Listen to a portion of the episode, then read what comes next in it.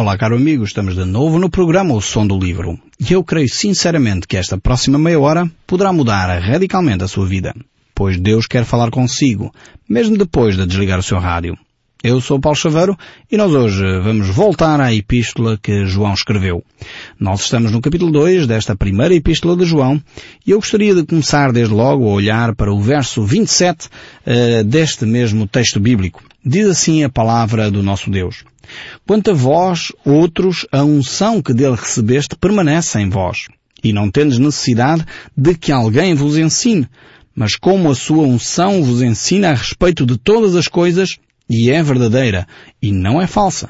Permanecei nele, como também ela vos ensinou." Aqui o apóstolo João uh, refere-se aqui à vida de cada um de nós como cristãos. Uh, e os cristãos daquela época estavam a ser bombardeados também por um ensino uh, que os estava a perturbar. Era o ensino do gnosticismo. Uh, já falámos disto várias vezes. Era, era um, uma um pensamento, uma corrente filosófica que estava a entrar dentro da comunidade cristã, e que de alguma forma, aqui o apóstolo João é muito categórico, dizendo que estes eh, filósofos, entre aspas, estes cristãos gnósticos, eram de alguma forma anticristos, pessoas que se opunham ao cristianismo, se opunham a Cristo. Uh, muitas vezes a palavra de Deus é, é categórica, é forte uh, quanto a estas uh, dissimulações uh, que eram introduzidas dentro da Igreja Cristã uh, para afastar as pessoas daquilo que é o central da vida cristã. E, e hoje em dia, infelizmente, temos muitas distrações também, como tinham os cristãos daquela época.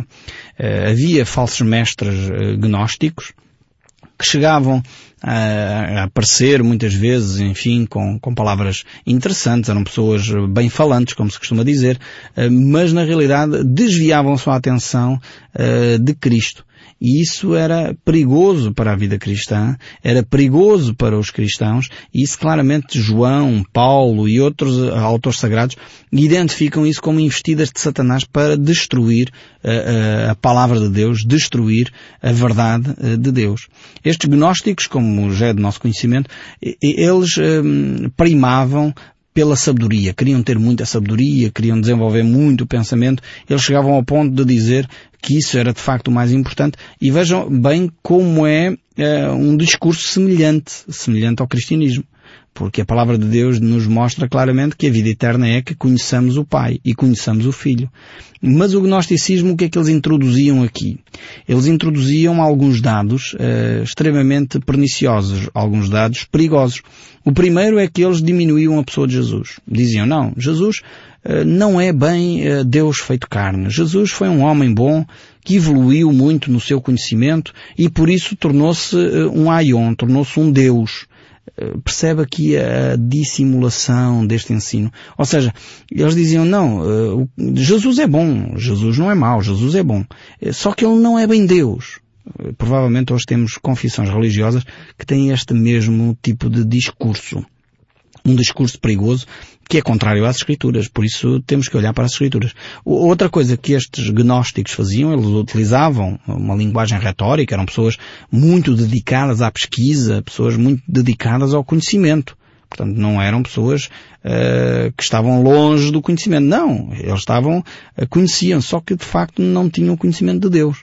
Tinha um conhecimento teórico, um conhecimento uh, que não era uh, vivido com base nos princípios de Cristo e punham então em causa uh, o cristianismo. E isto são, são verdades que ainda hoje uh, podemos utilizar, ou são um, um filtro que nós podemos utilizar para perceber se determinada religião, confissão religiosa ou grupo religioso é ou não um grupo verdadeiro, um grupo que se identifica com Cristo. Uh, independentemente do rótulo, eu mais uma vez, vocês sabem que eu tenho algumas dificuldades com os rótulos. Por isso as pessoas quando me telefonam ou escrevem a perguntar, mas qual é a igreja certa? Uh, a maior parte das pessoas, penso eu, fica meio desiludida comigo porque eu não dou uma resposta categórica. Ah, vai, a igreja fulana tal. Não, não faço isso. Porque eu sei que há igrejas com rótulos bonitos, mas que depois não são igrejas verdadeiramente cristãs. Há igrejas que às vezes têm um nome assim estranho, que nós nunca vimos, e são igrejas verdadeiramente cristãs. Igrejas onde o cristianismo é vivido e intensamente vivido. Então temos que ter esta percepção bem clara na nossa mente. Eu vou dar só aqui quatro pequenos critérios, uh, haveria muitos mais, claro, mas eu vou dar quatro que eu espero que nos ajude a perceber o que é que é uma igreja de acordo com a palavra de Deus ou não.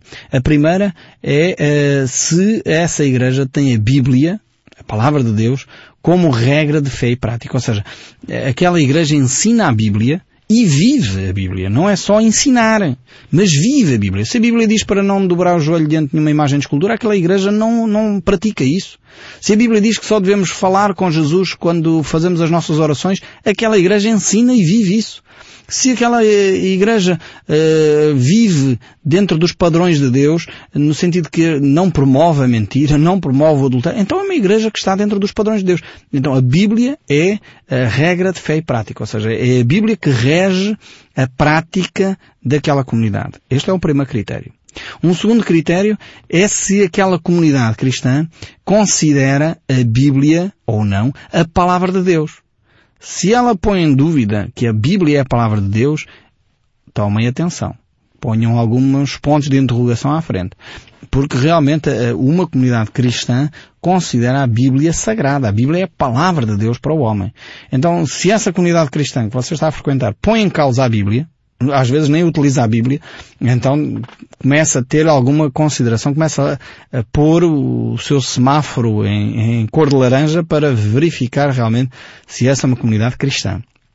Um segundo aspecto, um, é, ou um terceiro neste caso, um terceiro aspecto é se Cristo é ou não uh, reconhecido como Deus feito homem. Este é um terceiro aspecto importantíssimo. Aliás, esta é uma das marcas uh, que distingue uh, muitos grupos religiosos. É que, que a maior parte daqueles que se afastam do cristianismo, que são considerados grupos não cristãos, é que eles põem em dúvida a divindade de Cristo. Então, temos estes três critérios básicos. Primeiro, é se a vida é alicerçada na Bíblia. O segundo é se eles consideram a Bíblia a palavra de Deus. O terceiro é se eles reconhecem a divindade de Cristo. Cristo foi Deus feito homem, como diz o Evangelho de João, capítulo um. E depois o quarto aspecto é que Cristo é o nosso único Salvador. Ou seja, não há outro mediador entre Deus e o homem. Não há outras alternativas entre Deus e o homem. Então são quatro aspectos simples, poderia dar muitos mais, mas são quatro aspectos simples que à partida nos ajudam a identificar se uma comunidade é ou não uma comunidade cristã. Claro está que depois é preciso Uh, ter atenção. Esta questão da Bíblia ser a nossa regra de, de fé e prática tem muito que se lhe diga. Porque, infelizmente, às vezes há pessoas que vêm com histórias, ah, Deus revelou-me não sei o quê, e depois fazem uma coisa contrária à vontade de Deus. Eu já tenho ouvido coisas, vocês às vezes nem vos passa bem pela cabeça o que é que as pessoas às vezes dizem supostamente em nome de Deus. Há pessoas que afirmam que cometeram adultério em nome de Deus. Isto é uma barbaridade, não se pode aceitar, é mentira, e tem que se denunciar isto. Essa pessoa não está dentro da vontade de Deus, ponto final, parágrafo. Uma pessoa que comete adultério não está a cometer, a viver dentro dos padrões de, de, que a Bíblia ensina. Uma pessoa que anda a mentir não pode dizer que mentiu porque Deus lhe mostrou que devia mentir. É, é, é falso, é mentira, é uma pessoa que não está dentro dos padrões de Deus. Uma pessoa que anda a ser corrupta não pode dizer que foi Deus que lhe revelou para desviar dinheiro do Estado. Não pode. Isso é contrário às Escrituras. Dai a César o que é de César e a Deus o que é de Deus. Um cristão tem que viver dentro dos padrões éticos, dos padrões que a Bíblia refere. Percebem como é que isto se aplica? Não se pode andar a dizer que Deus me revelou uma coisa que é contrária aos ensinos de Deus. E nós, como cristãos, temos que ter atenção. Se os líderes religiosos dessas comunidades dizem isso e não estão em conformidade com as Escrituras, eu quero dizer com todas as letras, não tenha qualquer problema em mudar para uma comunidade onde a Bíblia é ensinada como única regra de fé e prática. Não tenha problema disso. Mesmo que esses líderes vão dizer, ah, você vai ser amaldiçoado. É mais uma manifestação de que essa pessoa não está dentro dos padrões de Deus. Porque a Bíblia diz que nós devemos até dizer bem daqueles que nos maldizem, vejam bem. Como é que há alguém que se diz líder religioso vai amaldiçoar alguém? Mas que conversa é esta? Onde é que ele foi buscar esta ideia? De certeza que não foi das Escrituras. Então tínhamos tranquilidade no nosso coração e utilizemos estes quatro filtros, estes quatro passos, para perceber se uma confissão religiosa é ou não uma confissão de acordo com as Escrituras. E se a confissão que você está a frequentar não é, de acordo com as escrituras, você tem duas opções. Ou vai falar com o líder religioso dessa, dessa comunidade, expõe, olha, isto aqui, aquilo, acolá, não está em conformidade com a Bíblia, se você tiver espaço para, e liberdade para fazer isso. Se não tem essa liberdade para fazer isso, com respeito, diga, olha, a partir da data tal, mas comunique, da, a partir da data tal eu vou-me congregar com uma outra comunidade por isto, isto, isto. E diga as razões.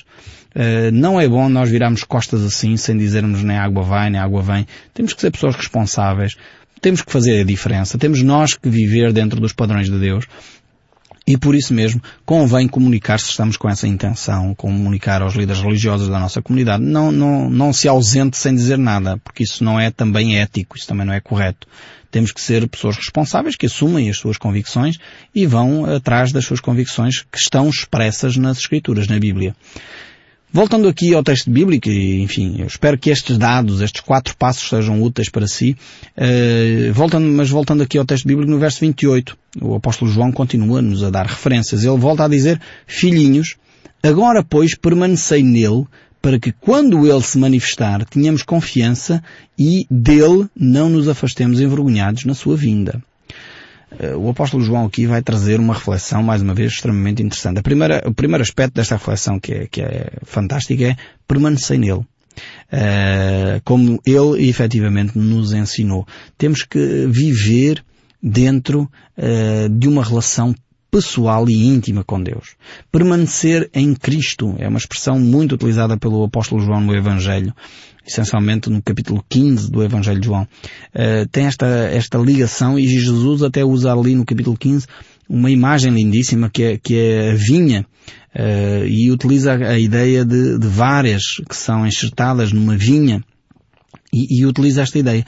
Uma vara que não estiver ligada à, à videira, ela não produz fruto uh, isolada, sozinha, desligada. Não, tem que estar ligada à videira. E esta ideia de permanecer em Cristo tem esta imagem que Jesus nos ensinou uh, de uma forma lindíssima, com esta imagem da videira. E nós, povo bem português, bem sabemos uh, utilizar esta imagem da videira, porque o nosso país tem imensas videiras e percebemos um pouco desta linguagem de Jesus. Significa que aquela vara, se não estiver bem ligada, não for bem, uh, bem junta com, com a videira, ela não vai produzir fruto nenhum. Então a mesma coisa acontece connosco se nós não tivermos intimidade com Deus, se não tivermos ligados a Cristo, se não percebermos como é que Ele interage connosco através do seu Espírito Santo que Ele enviou. E aqui, mais uma vez, se envolve as três pessoas da Trindade, o Pai, Filho e Espírito Santo. É por isso que nós cristãos uh, realmente acreditamos num só Deus que se manifesta, uh, que é uh, vivido, que é trazido até nós uh, em Pai, Filho e Espírito Santo.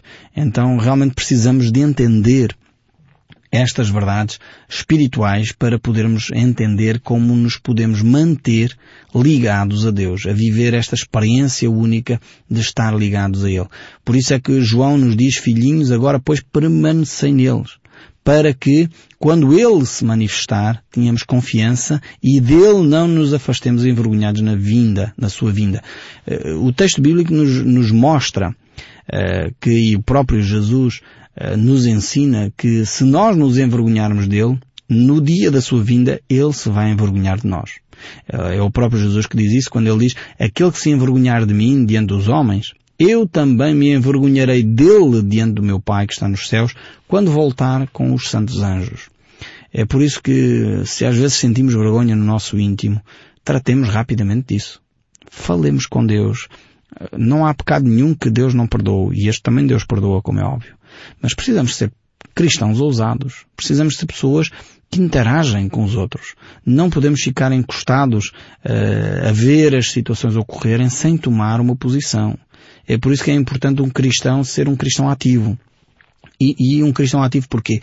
Porque se nós uh, temos tido o privilégio de experimentar tranquilidade no nosso coração, o amor de Deus em nós, se nós temos o privilégio de experimentar a paz de Deus que excede todo o entendimento e vemos pessoas angustiadas e não partilhamos isto, isto é um crime, é um crime que nós estamos a cometer. Então nós temos que ter esta coragem de chegar perto das pessoas que estão carenciadas, pessoas que estão a viver angustiadas e dizer, Cristo é a solução, eu experimentei isso na minha vida e por isso estou a partilhar contigo. É uma coisa que tu fazes o que tu quiseres. Se quiseres aceitar aquilo que eu te estou a dizer, pode experimentar a mesma paz que eu experimento, mas comigo tem acontecido exatamente isso. É por isso que Jesus nos desafia aqui a não nos envergonharmos. Jesus não teve vergonha de si nem de mim quando ele foi à cruz. E ele foi vexado, ele foi envergonhado. Ele não tinha necessidade absolutamente nenhuma de passar aquilo. Mas ele realmente assumiu, por si e por mim, a vergonha da cruz. Ele subiu àquele calvário, deixou-se crucificar, deixou-se envergonhar, cuspiram nele, maltrataram para que nós pudéssemos ter vida e vida em abundância. E às vezes nós temos vergonha de Jesus Cristo porque, enfim, talvez vão gozar comigo no trabalho, agora só falas de Cristo, uh, vão se calhar uh, gozar comigo na escola, os meus vizinhos já não vão olhar para mim da mesma maneira. Realmente às vezes nós somos uh, bastante mesquinhos, eu falo por mim, às vezes nós começamos a deixar que estes pensamentos dominem a nossa cabeça. As pessoas estão desesperadas, precisam de Jesus. E quando elas uh, virem a nós, a, a, a paz de espírito que nós temos, a serenidade que nós temos a enfrentar as situações, elas vão querer saber o porquê é que nós vivemos desta maneira. E aí é uma oportunidade tremenda para falarmos uh, do nosso Senhor Jesus Cristo. Então não nos envergonhemos da pessoa de Jesus. Uh, temos que estar prontos para esse dia. E estar prontos para esse dia de encontrarmos com o nosso Mestre tem a ver com nós não nos envergonharmos dele. E Jesus contou uma parábola interessante também, quando ele estava entre nós, daquelas dez virgens que, de alguma forma, se preparavam para a sua vinda. Uh, isso nós encontramos lá no Evangelho de São Mateus, capítulo vinte e cinco. Uh, e, e, e cinco delas estavam prontas, as outras cinco não estavam. Não se prepararam convenientemente para esse encontro. E de alguma forma ficaram envergonhadas porque não estavam prontas para o dia do Senhor. Não estavam prontas para a festa que o noivo tinha preparado. Então estejamos cada um de nós preparados para esse momento e não nos deixemos uh, surpreender uh, por qualquer situação que nos possa colocar numa posição uh, que não seja digna do nome de Cristo em nós.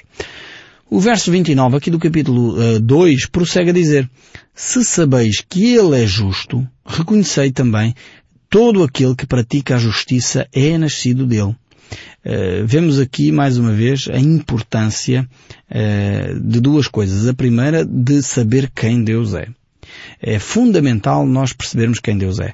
Eu creio que muitas das nossas dificuldades em aceitar a bondade de Deus para connosco é porque nós não conhecemos Deus.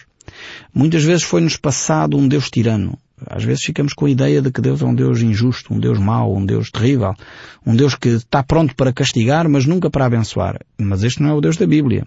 Mas às vezes é este Deus que nós temos como concepção na nossa mente. Eu quero dizer uma, uma ou duas coisinhas sobre isto. A primeira é que muitas vezes nós temos um, um Deus uh, que nós criamos por causa dos nossos pais. Não estou a querer responsabilizar os nossos pais por isso. Muitos de nós tivemos pais extraordinários, mas muitas vezes alguns de nós tivemos pais terríveis, que foram ditadores, maltrataram-nos, e nós pensamos que Deus é assim. É à semelhança do nosso pai, é à semelhança da nossa mãe, que nos maltratou, e se o meu pai e a minha mãe, que deveriam me tratar bem, não me trataram, Deus também não vai tratar. E às vezes fica lá gravado no subconsciente isto. Nós não verbalizamos assim, não, não, não veiculamos estas ideias assim tão elaboradas, mas está lá, fica lá registado. E depois quando nos acontece qualquer coisinha na vida, pois eu já sabia que Deus não, não me ama, Deus não quer cuidar de mim. E, e tem mais a ver com a forma como nos relacionamos com os nossos pais do que na realidade com aquilo que Deus é. Então a primeira coisa que é importante dizer é que Deus é um Deus que é justo. E diz aqui o texto, e, e muito bem, e sabeis que Ele é justo. Deus é justo. Deus não é um Deus que criou o mundo e abandonou. Deus não é um Deus que acordou mal disposto e agora nos vai fazer mal. Não, Deus é justo. E isto deveria tranquilizar o nosso coração. O nosso problema é que nós não sabemos muito bem o que significa ser justo. Porque nós somos pessoas exageradas. Uh, normalmente ou é oito ou é oitenta. Uh, e não sabemos o que é ser equilibrado ser, e ser justo ao mesmo tempo. Não sabemos o que é amar e ao mesmo tempo exercer justiça amando. E por isso temos alguma dificuldade em eh, conhecer isto. Mas aqui o apóstolo João diz, nós já sabemos, está gravado no nosso coração por causa do Espírito Santo que habita em nós. Agora, ao mesmo tempo que percebemos que Deus é justo, isso deveria tranquilizar o nosso coração. A mim tranquiliza-me o coração perceber que Deus é justo. Deus não vai cometer erros na sua avaliação. Uh, e ao mesmo tempo percebo que Deus, sendo justo, já colocou sobre Cristo o castigo que eu merecia. E Ele vai exercer a sua justiça em Cristo. Por isso é que precisamos tão desesperadamente de Jesus. Porque realmente Jesus é aquele que nos vai dar acesso com confiança ao Pai. E ao mesmo tempo Ele aqui levanta um outro aspecto, que é, se Deus é justo, também devemos reconhecer eh, todo aquele que pratica a justiça, esse é nascido de Deus. Ou seja, os filhos de Deus deveriam ser os primeiros a viver em justiça. Deveriam ser os primeiros a procurar isenção, a não ser partidários, como diz o apóstolo Paulo numa das cartas, a não vivermos com partidarismos, a tomar decisões porque eu sou desta facção, ou sou daquela, ou tenho simpatia para este ou para aquele. Não, a justiça não é por simpatias. A justiça é porque é. Quer dizer, e tem que acontecer assim, é assim que está estabelecido, é assim para todos. E não há ninguém acima da justiça. E o Filho de Deus deveria ser o primeiro a desafiar e a viver dentro deste padrão de justiça. Deveria ser o primeiro a defender, de facto, a justiça para todos. E este é um traço daqueles que são filhos de Deus. E Deus desafia-nos frequentemente a caminhar dentro desses padrões. Uh, não é que cada um de nós pode fazer o que quer, não, de forma alguma. Devemos viver dentro dos padrões. Mas quando falhamos, nós temos um recurso. E o recurso é a confissão uh, do nosso pecado. Nós não somos infalíveis, nós falhamos muitas vezes e por isso temos que voltar aqui à, à primeira epístola de João, capítulo um, o verso sete a nove, onde diz: se porém andarmos na luz, como Ele na luz está, temos comunhão uns com os outros e o sangue de Jesus Cristo nos purifica de todo o pecado. Se confessarmos o nosso pecado, Ele, uh, diz o texto bíblico, uh, Ele é fiel e justo para nos perdoar os pecados e purificar de toda a injustiça. Mesmo quando falhamos, temos a, a perspectiva, temos a hipótese de voltar e ser restaurados por Deus. Porque todos nós cometemos erros. É, mesmo na nossa ju- justiça, mesmo no nosso juízo, muitas vezes falhamos. E temos de perceber que se erramos, podemos voltar a Deus, pedir perdão e ter a humildade de, se calhar, pedir perdão à pessoa que ofendemos também.